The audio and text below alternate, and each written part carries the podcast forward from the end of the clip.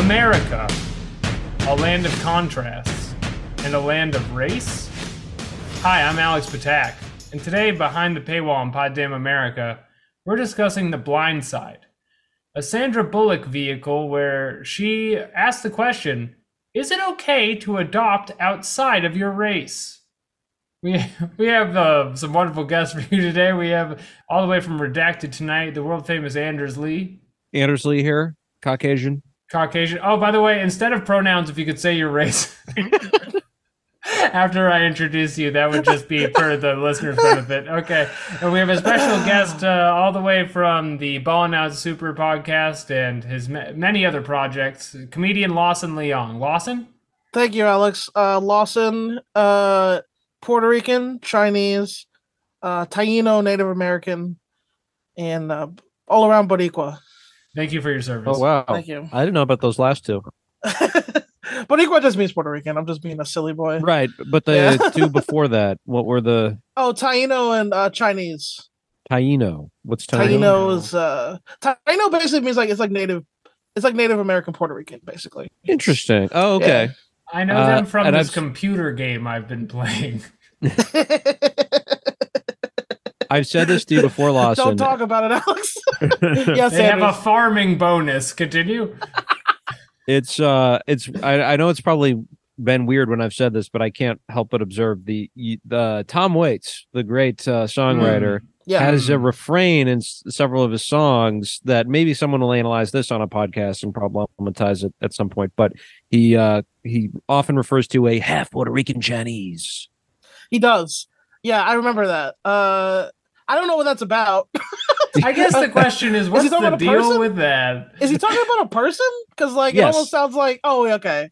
It almost sounds like he's talking about- well, you know, I mean, I, I travel in many circles, but the way I remember in the the way he says it, it almost sounds like he's talking about like some kind of food. Oh, Because uh, you know what's funny? Uh, Josh Alba uh was he's he's he visited the motherland. He's in Puerto Rico right now, and he got Chinese food there. Nice. like, oh and he- my god! he Like, put up like an could be a- Instagram post about how we need more Chinese Puerto Rican food. so good it could be a Tom Waits song. exactly, What he's saying. Mm, delicioso. La- Lawson, I have to ask: Have you been working on your Puerto Rican Chinese food? Have you Ah, have you man. done a, a a cultural fusion at your home? I mean, I love rice, Alex. What can I say? Uh, Mm. This goes back Guilty to the, as charged. the, the curator's question about Chinese people if they can eat rice, but uh, or they could not eat rice for a year. But yeah, I mean, I mean, I'm always working on new new gigs, Alex. You know me. Yeah, you always got something in the kitchen. Always wearing always the cooking. always wearing the chef's hat. I'm always cooking something up, Alex. Well, you know who else had something in the kitchen? Oh, who was that? this white couple in uh, Tennessee, and they Oh. adopted a giant black man. Oh, how nice of them! How nice of them! That sounds great. But they actually didn't adopt him. That's the Huh? twist. Spoilers. Yeah. right. This um Spoilers for the episode we're doing. Huh? What yeah, spoiler alert. Go go home and watch The Blind Side if you haven't already, or read the book, or um, as the case may be, read the New York Times Magazine profile, which actually was my introduction to The Blind Side. I hadn't seen the movie Mhm. before this, but I distinctly remember as a teenager, basically anything that came across my desk that was uh, football related at the time, I would uh, would peruse and read. Also, Michael Lewis, the journalist who wrote this article and the book, uh, is a good financial journalist and um, wrote a pretty good, I think, a, a great book profiling the 1996 presidential election called Losers. So that immediately came across my radar as a young man, and I, I read the article. I don't really remember what my reaction to was to it, but I remember by the time the movie came out, it seemed a little bit of a weird uh sort of situation. Uh weird dynamic. is a weird situation, isn't it? yeah. Did you guys see this when it came out, or what? What do you remember about the release of the Blind Side film? Lawson, would you like to go Uh, first? I'll go first. Yeah, sure. I mean, I never saw it before t- today, before five minutes ago. Uh, It's a so uh, quick watch. Still shaking up.